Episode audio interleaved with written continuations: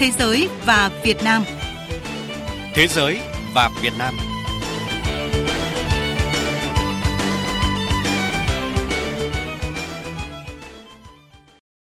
Biên tập viên Thúy Ngọc xin chào quý vị và các bạn đang theo dõi chương trình Thế giới và Việt Nam. Như thường lệ, mở đầu chương trình sẽ là một số tin tức về hoạt động hợp tác giữa Việt Nam và các đối tác quốc tế.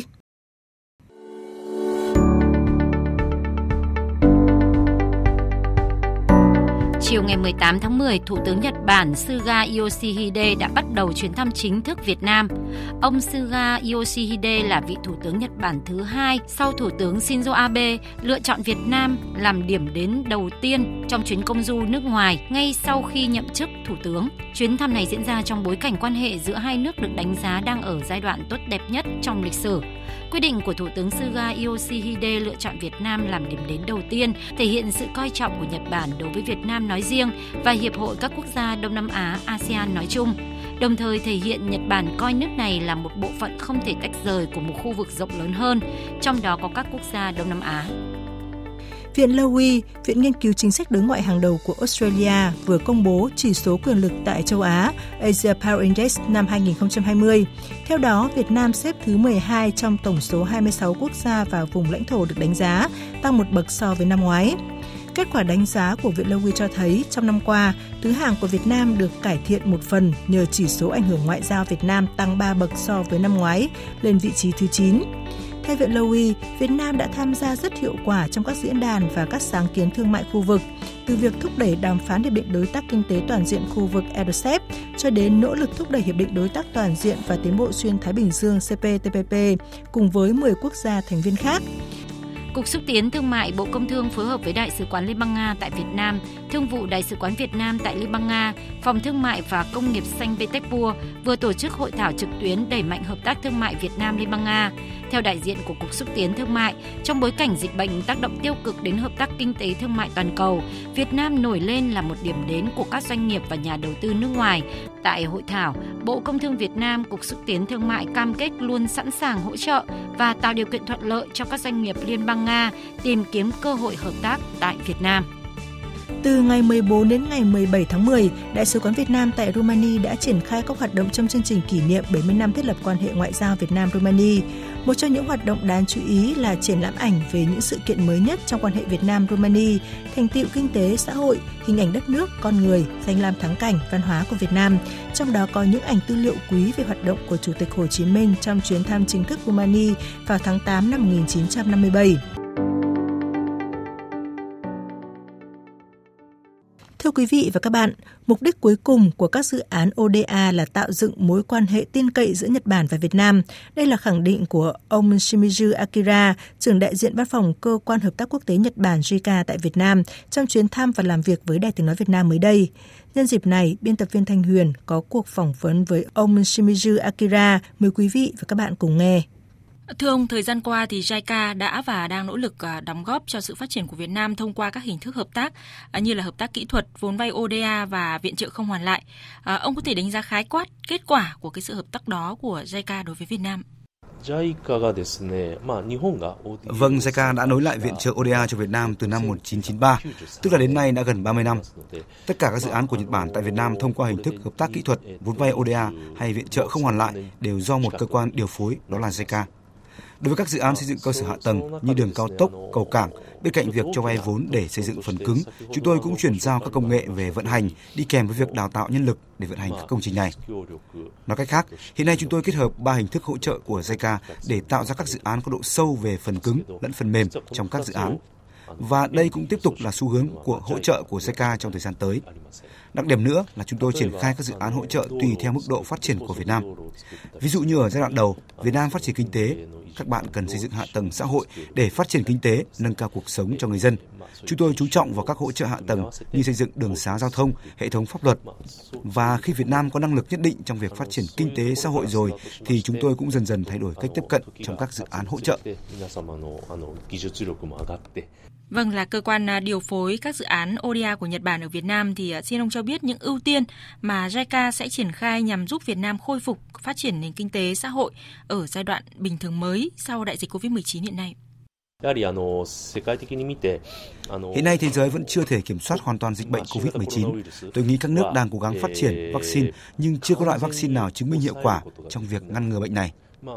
Vì vậy, tôi cho rằng trước mắt, ngoài vấn đề cơ bản là hoạt động thông tin tuyên truyền để phòng bệnh, thì làm sao đối phó và đưa ra phương pháp điều trị và đối phó hiệu quả với dịch bệnh này là điều cấp thiết. Nói cách khác, y tế và chăm sóc sức khỏe là lĩnh vực chúng tôi sẽ ưu tiên hàng đầu trong thời gian tới. Bên cạnh phòng và chống dịch bệnh, việc tiếp tục duy trì các hoạt động thúc đẩy kinh tế cũng là yêu cầu rất quan trọng trong giai đoạn bình thường mới này. Tôi nghĩ rằng để phục hồi và phát triển nền kinh tế thì điều Việt Nam nên hướng tới đó là triển khai các dự án đầu tư công ở giai đoạn này. Ở khía cạnh này, JICA đã có sự chuẩn bị và sẵn sàng để hỗ trợ Việt Nam trong việc triển khai những dự án như vậy. Vâng và trong nhiệm kỳ của mình thì ông có kỳ vọng gì à, vào mối quan hệ hợp tác giữa hai nước Việt Nam à, và Nhật Bản thông qua các dự án của JICA? Tôi nghĩ rằng ODA chỉ là một phương thức hỗ trợ các quốc gia phát triển, nhưng mục đích cuối cùng là tạo dựng mối quan hệ tin cậy giữa hai nước. Dù là thông qua các hình thức hợp tác nào, tôi nghĩ có lẽ chúng ta cần thúc đẩy hơn nữa các chương trình đối tác phát triển, giao lưu nhân dân, từ đó tạo dựng mối quan hệ tin cậy. Đó là mục đích cuối cùng khi chúng tôi triển khai các dự án hỗ trợ của mình tại Việt Nam. Tôi nghĩ rằng Việt Nam đã có sự phát triển nhanh chóng, trong khi Nhật Bản đã có sự chững lại. Cũng có thể trong tương lai không xa, Việt Nam sẽ nhanh chóng bắt kịp với Nhật Bản. Trong quá trình ấy, thông qua các dự án ODA, hai bên có cơ hội cùng học hỏi, chia sẻ kinh nghiệm lẫn nhau để cùng phát triển. Có thể nói, Nhật Bản là quốc gia đi theo mô hình phát triển khác với các nước phương Tây. Mô hình phát triển của Nhật Bản theo kiểu châu Á và có thể được các nước trong khu vực nhìn nhận. Chính vì thế, thông qua các dự án của mình, chúng tôi hy vọng có thể chia sẻ những bài học của Nhật Bản, của mô hình phát triển kiểu châu Á của chúng tôi cho Việt Nam để cùng nhau hướng tới một tương lai thịnh vượng hơn. Vâng, xin cảm ơn ông đã dành thời gian cho cuộc phỏng vấn.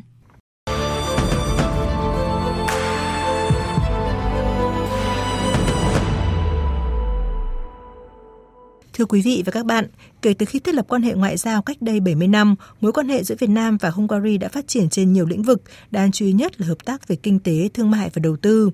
Trong chuyến thăm Việt Nam mới đây nhân dịp hai nước kỷ niệm 70 năm thiết lập quan hệ ngoại giao, Ngoại trưởng Hungary Peter Siato cho biết Hungary mong muốn tiếp tục thúc đẩy hợp tác kinh tế với Việt Nam trong các lĩnh vực còn nhiều tiềm năng, ví dụ như quản lý nước hay chế biến thực phẩm. Sau khi thiết lập quan hệ ngoại giao năm 1950, Việt Nam và Hungary đã nâng quan hệ lên đối tác toàn diện vào năm 2018. Bước đi này đã nâng cao sự tin cậy giữa chính phủ và nhân dân hai nước, tạo động lực để thúc đẩy mối quan hệ giữa Việt Nam và Hungary đi vào chiều sâu, thực chất hơn, hiệu quả hơn trong tương lai. Hợp tác kinh tế là một trong những lĩnh vực đạt được nhiều thành tựu trong quan hệ Việt Nam-Hungary 70 năm qua. Hungary có dân số đứng thứ 92 thế giới, nhưng đứng thứ 34 thế giới về xuất khẩu và đứng thứ 18 về xuất khẩu dược phẩm. Với tỷ trọng xuất khẩu lớn trong lĩnh vực dược phẩm, các doanh nghiệp Hungary đang có nhiều giải pháp nhằm đẩy mạnh tiếp cận thị trường Việt Nam. Bên cạnh dược phẩm, các sản phẩm của ngành công nghiệp thực phẩm Hungary rất phổ biến trên thị trường thế giới. Theo quy định của hiến pháp Hungary, các sản phẩm công nghiệp thực phẩm của Hungary không có đột biến gen. Bởi vậy, các sản phẩm thực phẩm chế biến của Hungary luôn đảm bảo an toàn cho sức khỏe. Chia sẻ về một lĩnh vực khác mà Hungary và Việt Nam sẽ thúc đẩy hợp tác trong thời gian tới, Ngoại trưởng Hungary Peter Sijarto cho biết Chúng tôi cũng hy vọng sẽ sớm có thể bắt đầu năm dự án nằm trong khuôn khổ hạn mức tín dụng 440 triệu euro để xây dựng các nhà máy lọc nước và hai bệnh viện ở nông thôn chuyên về phụ sản và chăm sóc sức khỏe tổng quát. Chúng tôi cũng biết là Việt Nam rất chú trọng đến nghiên cứu không gian, tương tự như ở Hungary. Đây có thể là một lĩnh vực hợp tác mới rất thú vị và rất tiến bộ. Một trong những yếu tố thuận lợi để thúc đẩy hợp tác kinh tế thương mại và đầu tư giữa Việt Nam và Hungary trong thời gian tới, đó là Hiệp định Thương mại Tự do Việt Nam-EU đã có hiệu lực từ đầu tháng 8. Cả Việt Nam và Hungary đều là các nền kinh tế mở. Vì vậy, Hiệp định Thương mại Tự do Việt Nam-EU với nguyên tắc thúc đẩy thương mại toàn cầu tự do và công bằng mang lại lợi ích cho cả hai bên. Trong số các thành viên EU, Hungary là một trong quốc gia đầu tiên phê chuẩn hiệp định này. Ngoại trưởng Hungary Peter Sijato cho rằng việc xóa bỏ các rào cản thương mại sẽ càng giúp các công ty Hungary cũng như các sản phẩm dịch vụ của Hungary vươn ra thị trường nước ngoài, trong đó có Việt Nam. Nội dung vừa rồi đã kết thúc chương trình Thế giới và Việt Nam hôm nay. Biên tập viên Thúy Ngọc xin chào tạm biệt quý vị thính giả.